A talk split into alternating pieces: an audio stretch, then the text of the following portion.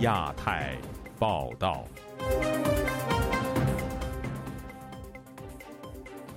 各位听友好，今天是北京时间二零二三年九月十二号星期二，我是佳远。这次亚太报道的主要内容包括：美国总统拜登点名中国经济危机不会导致侵台；英国国会一研究员涉嫌充当中方间谍被捕，知情人士披露内幕。乌克兰谴责卡秋莎事件道德沦丧，网民呼吁罢免周小平的政协委员资格。学者于建荣发表教师节感言：“我是教师，不是告密者。”接下来就请听这次节目的详细内容。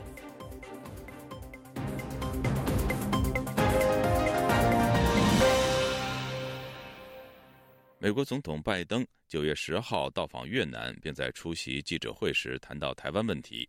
拜登表示，他不认为中国目前的经济危机会导致入侵台湾。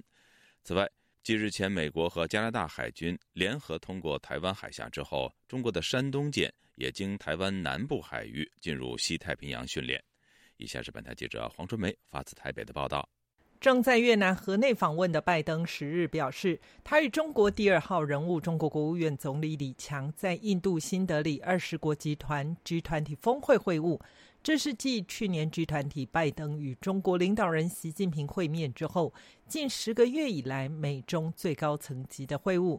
拜登说：“我们讨论了稳定以及南半球议题，这根本不是对抗性。”他在新闻发布会上对记者表示：“美国经济是全球最强，由于全球经济疲软，中国经济增长也在放缓。”拜登以危机形容中国的经济形势。他提到。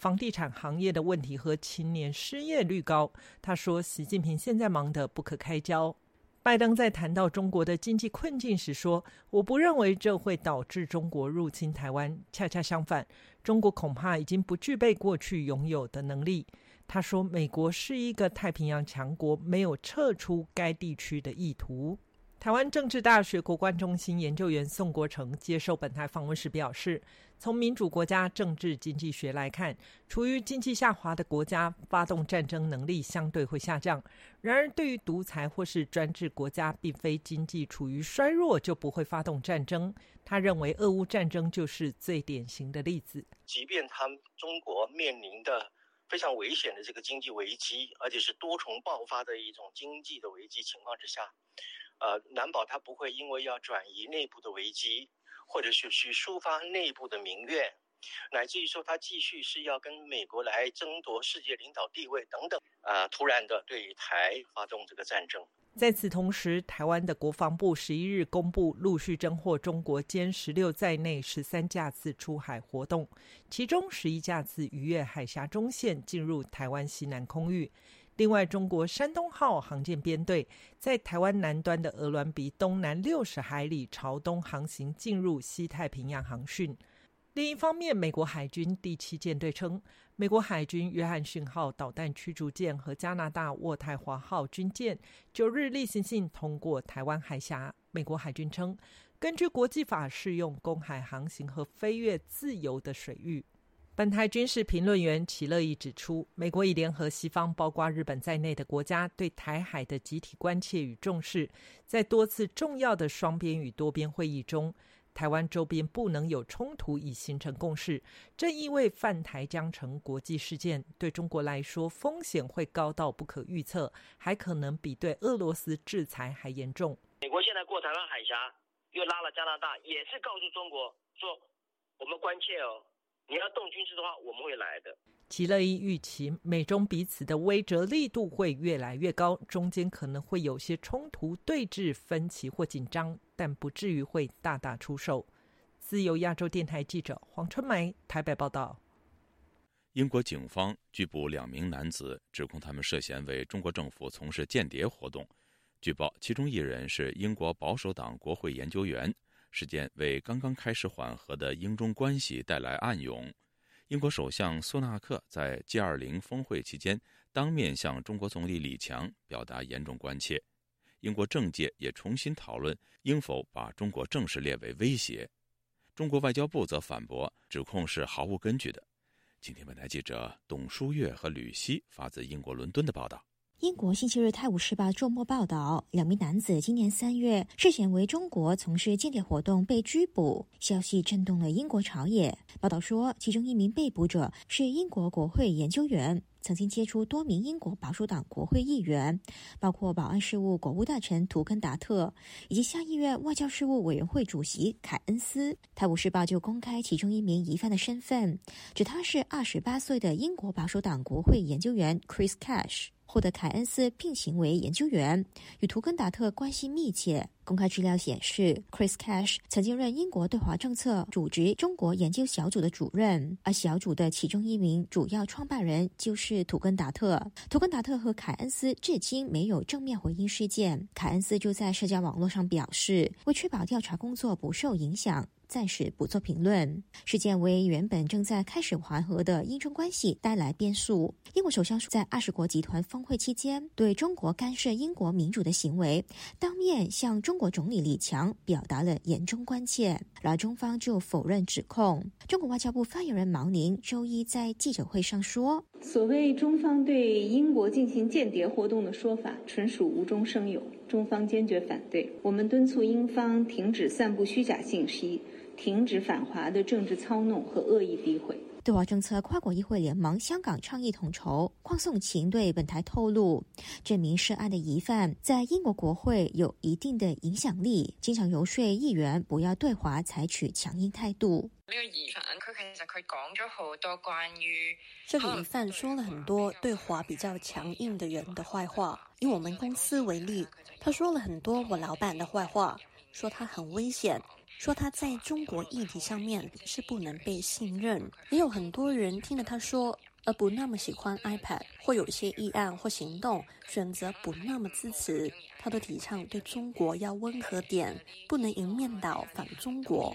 邝颂琴怀疑这名疑犯的渗透工作，或者已经成功使一些人权相关的国会议案胎死腹中。之前有條 procurement 俾我哋就係嘗試，本身可以在新影工做到的事。可能因为他的话而发生不到。例如，之前有一条采购法案，我们尝试禁止新疆强制劳动的产品，有些挺有影响力的国会议员没有投下反对票，而这些国会议员跟他很熟，那是不是因为这样，或听了他说而不愿意禁止？多名英国保守党议员要求政府对中国采取强硬态度，也许把中国正式列为威胁的讨论再度引起了热议。不过，英国首相发言人就强调，政府早前已经制定对华方针，并继续以划时代挑战来形容中国。自由亚洲台记者吕希，英国伦敦报道。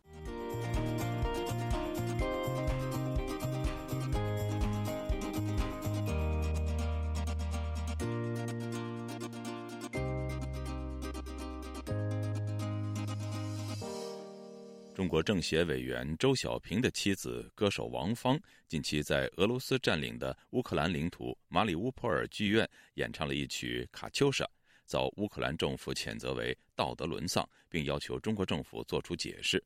对此，中国民间舆论汹涌，纷纷指责王芳，并敦促中国政协罢免周小平的委员资格。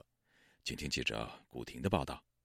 中国网络红人、今年担任全国政协委员周小平的妻子王芳等一批代表官方正能量的博主，上周进入俄军占领的乌克兰领土，在马里乌波尔歌剧院高唱《卡秋莎》。对此，乌克兰外交部发言人尼科连科上周五表示，中国歌手王芳在马里乌波尔剧院废墟上表演《卡秋莎》是道德沦丧的案例。因为俄军在那里杀害了六百多名无辜者，他还表示，乌克兰尊重中国领土完整，希望中方解释公民在马里乌波尔停留的目的以及进入被临时占领的乌克兰城市的途径。湖南时事评论人士李阳本周一接受本台采访时说：“王芳在被俄军轰炸过的歌剧院唱《卡秋莎》。”卡秋莎是一个侮辱中国人民族感情的一一首歌曲。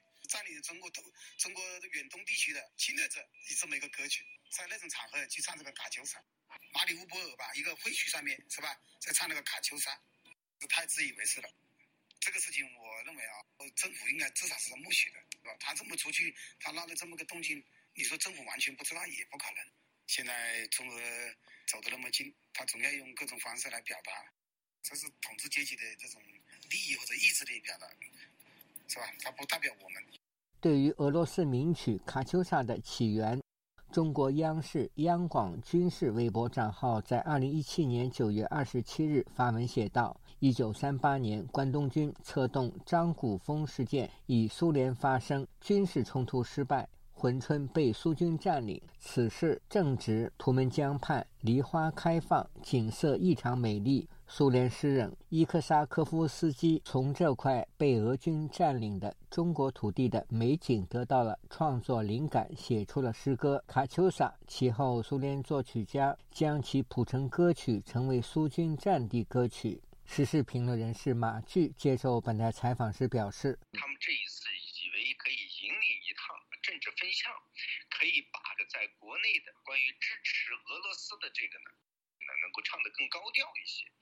他们被俄罗斯的一部分啊政治势力和宣传口所利用。但是这件事情实际上创造了一个今天中国外交方面的一个敏感神经，已经在采取一种补救措施的当下，他们做出了一些自以为聪明和符合上意的东西。但是没想到，上亿这个时候还并不乐意看到这样的结果，这就是他们不断被删，他们自己也删帖的一个具体表现。马巨说，在对俄罗斯的表态方面，中国政府随时会根据需要做出调整。胡雕盘呢，的的确确又是再一次的准确的雕到了盘子。他自己的那种表态都是以国家利益为他参考俄乌战争的，那么明显这个周黛玉和王芳的水平呢有点欠缺。去年三月，俄军对躲在马里乌波尔歌剧院避难的乌克兰平民发动空袭，乌克兰官员当时说，袭击估计导致至少三百多人死亡。自由亚洲电台记者古婷报道。北京知名学者于建荣在教师节当天发表文章，严厉抨击中国教育体制中的举报和审查怪象。他表示，如果学生可以举报老师，而且受到鼓励，那么设置教师节也是徒劳的。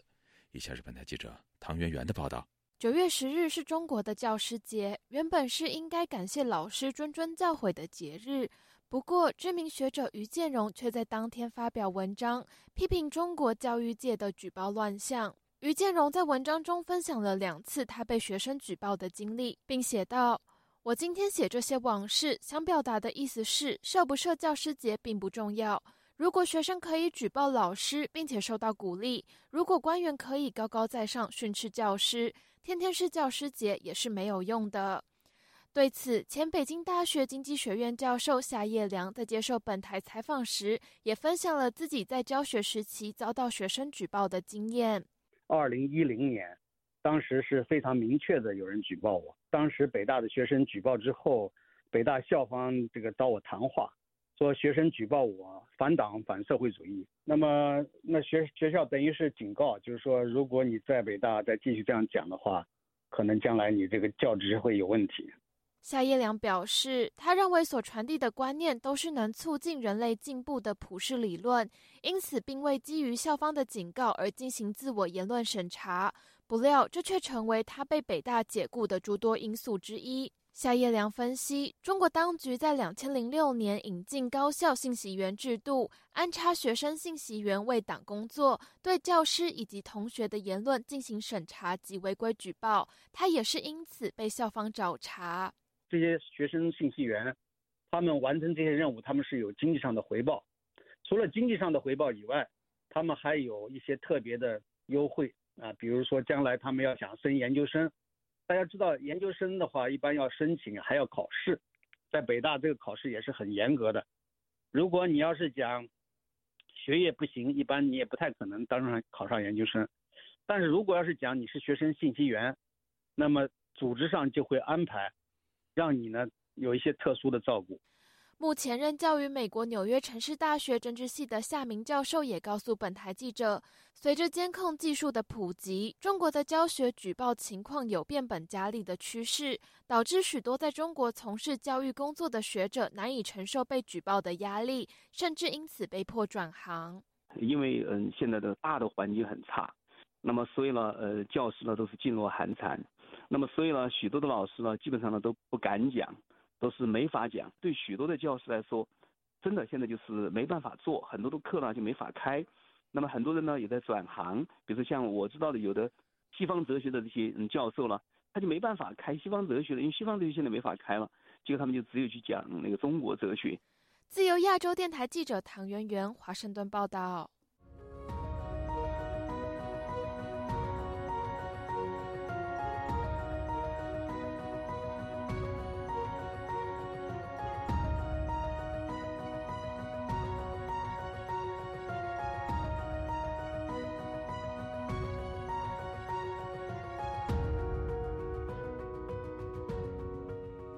北京科技大学退休教师陈兆志涉嫌寻衅滋事案上个星期宣判，陈兆志被裁定罪成，判囚三年六个月后，随即在第二天刑满获释。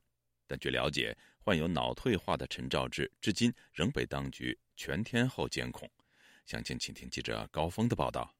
我陈兆志也回来了，活着回来了，现在身体很不好，就就坐着椅子上站不起来。获释后，陈兆志透过视频报平安。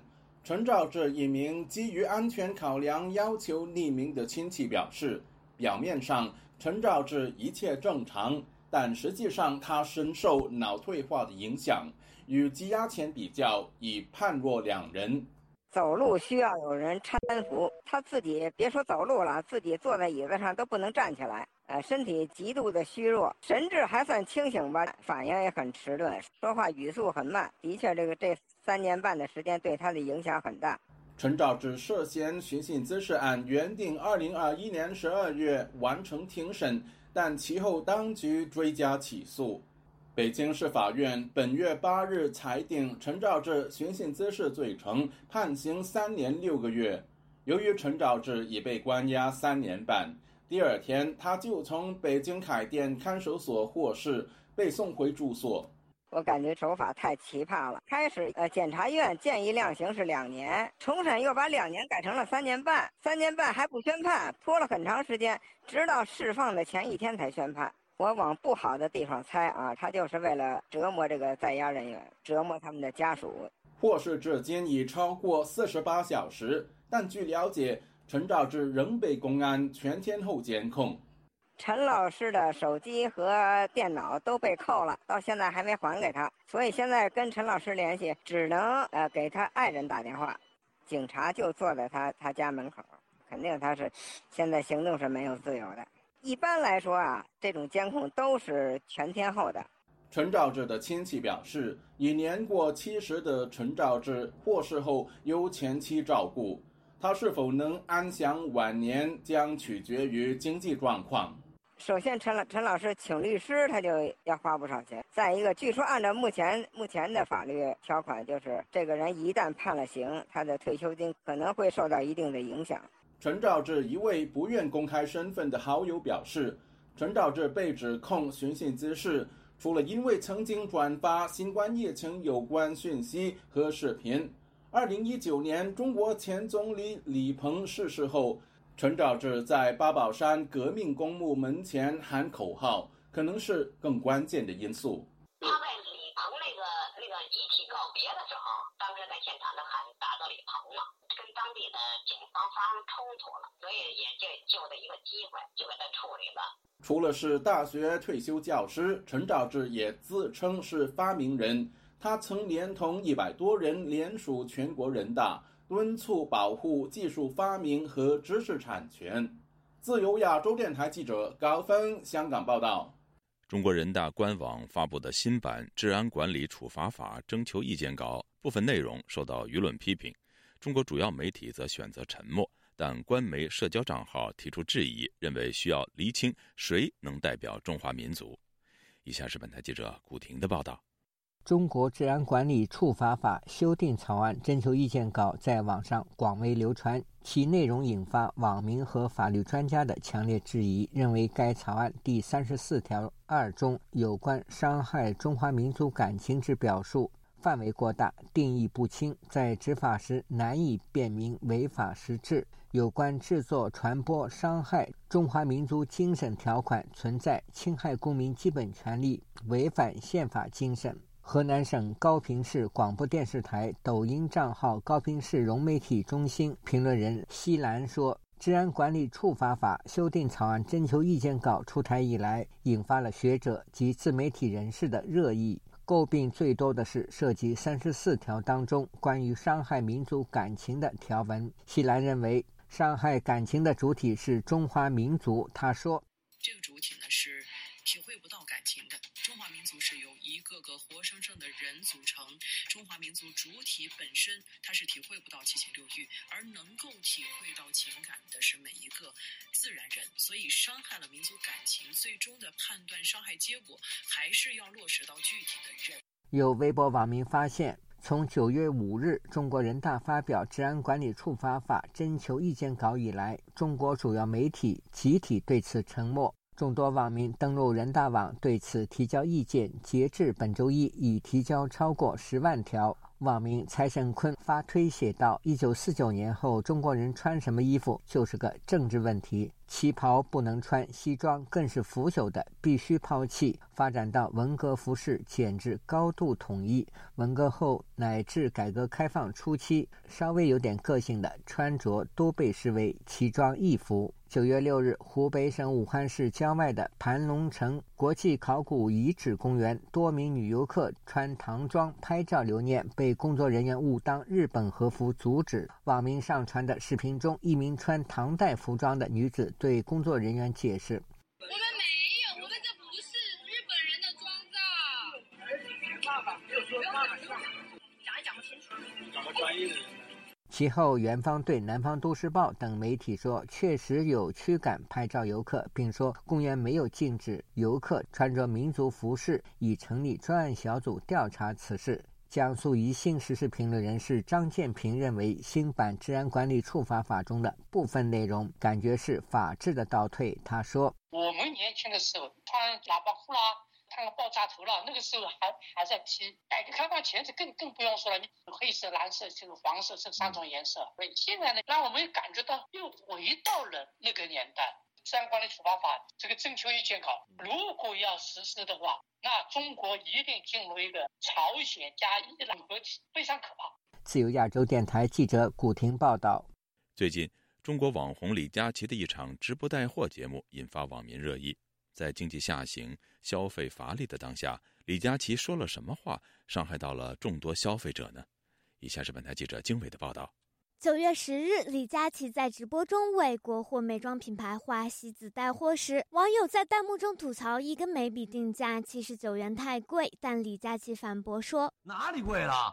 有的是找找自己的原因，好吧？这么多年了，工资涨没涨？有没有认真工作？”这一不当言论在中国多个社交平台上引起激烈讨论。有网友说：“我天天认认真真上班，工资不涨我怪谁？你有什么权利质疑？”随着舆论愈演愈烈，李佳琦在微博上发文道歉，甚至还在直播间中落泪诉苦。他这一次的言论直击普通群众痛点，消费者也不买账。但著名旅美自媒体人王健认为，李佳琦的言论并不能代表他对消费者有多大恶意。谁都知道现在是国艰难，这就是一个带货主播，他和老百姓之间的生活还是有一点距离的，他不能体谅人民的这种疾苦。就像我的节目当中，我也会犯错，我也会说错话，谁不会犯错呀？你也可以反映什么呢？社会情绪不是很好。然而，在荷兰的异议人士林生亮说，李佳琦的不当言论符合中共当局一贯以来对社会舆论的塑造。像现在这种主播网红啊，呃，往往出格的言论呢，背后其实就是一个社会环境的一个突出表现。他要通过呃消费民众爱国主义情操，也结合当下的政府所推动的呃闭关自守啊，搞一个内循环啊。所以说，像这种奇葩的言论，将来也会更多。李佳琦大学毕业后，先后做过舞蹈老师、化妆品柜员等工作。早年他进入直播行业，因海量的口红试色和亲善的风格，受到女性消费者的追捧。作文主播头把交椅后，李佳琦甚至还公开表示，早年母亲甚至拿不出两万元学费。在二一年中国网络主播年度净收入百强榜中，李佳琦以十八点五五亿元排名第一。据上海证券报查证，李佳琦年净收入超过百分之九十三的 A 股上市公司。林生亮说：“李佳琦靠消费者起家，却在共存中反而挥刀向消费者的行为，不仅符合底层逻辑，也符合中国的政治逻辑。特别是在现在这种政治环境当中，把爱国主义、民族主义进行一个消费，这种情况呢，经常发生，不是现在才发生的，也跟长期中国人的被长期封闭、接收单一的信息，给他们进行一个爱国主义洗脑啊关，所以他们也不在乎底层的这些民众会怎么去想，这也是他们割韭菜啊。”随着中国经济复苏乏力，中共当局高喊拉动内需的口号，积极其能拉动经济增长，但失业率高企，物价飞涨，促使消费持续疲软。据中国国家统计局数据，七月社会消费品零售总额同比增长百分之二点五，连续三月放缓，创下自去年年底以来的最低纪录。自由亚洲电台记者金伟华盛顿报道。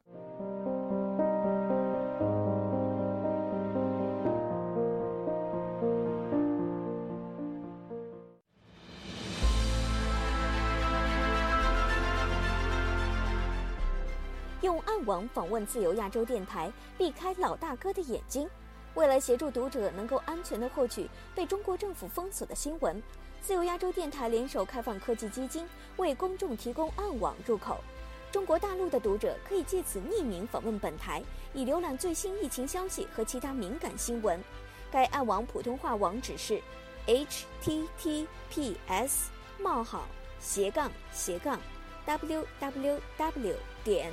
二 f a 六二 z l 六 z 六 o w m t l f 点 o n i o n 斜杠 m a n d a 二 i n 斜杠，读者可使用基于火狐的洋葱浏览器，匿名访问以上网址。该浏览器最初由美国海军研究实验室设计。可以通过像洋葱一样的多层加密结构，屏蔽互联网用户的地点和身份，绕开政府的审查和监控。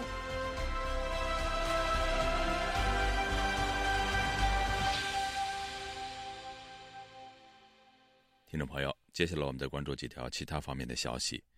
国民党总统候选人侯友谊将于星期四出访美国。他在行程中将拜访美国国会议员，参观美国在台协会总部，并参与多家智库的活动。据台湾媒体报道，由于侯友谊的智库行程相当紧凑，外界将其形容为“铁人行程”。侯友谊这次计划会见前美国联邦众议院议长佩洛西和现任议长麦卡锡。另外，他还将参加华盛顿智库的战略与国际研究中心、布鲁金斯学会等机构的活动，并在华盛顿参加乔宴。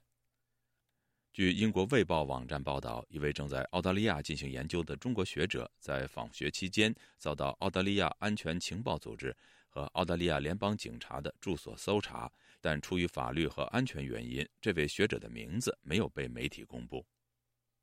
疫苗宝宝之家维权团体发起人、人权捍卫者何方美，二零二零年十月被警方拘捕至今已经有三年。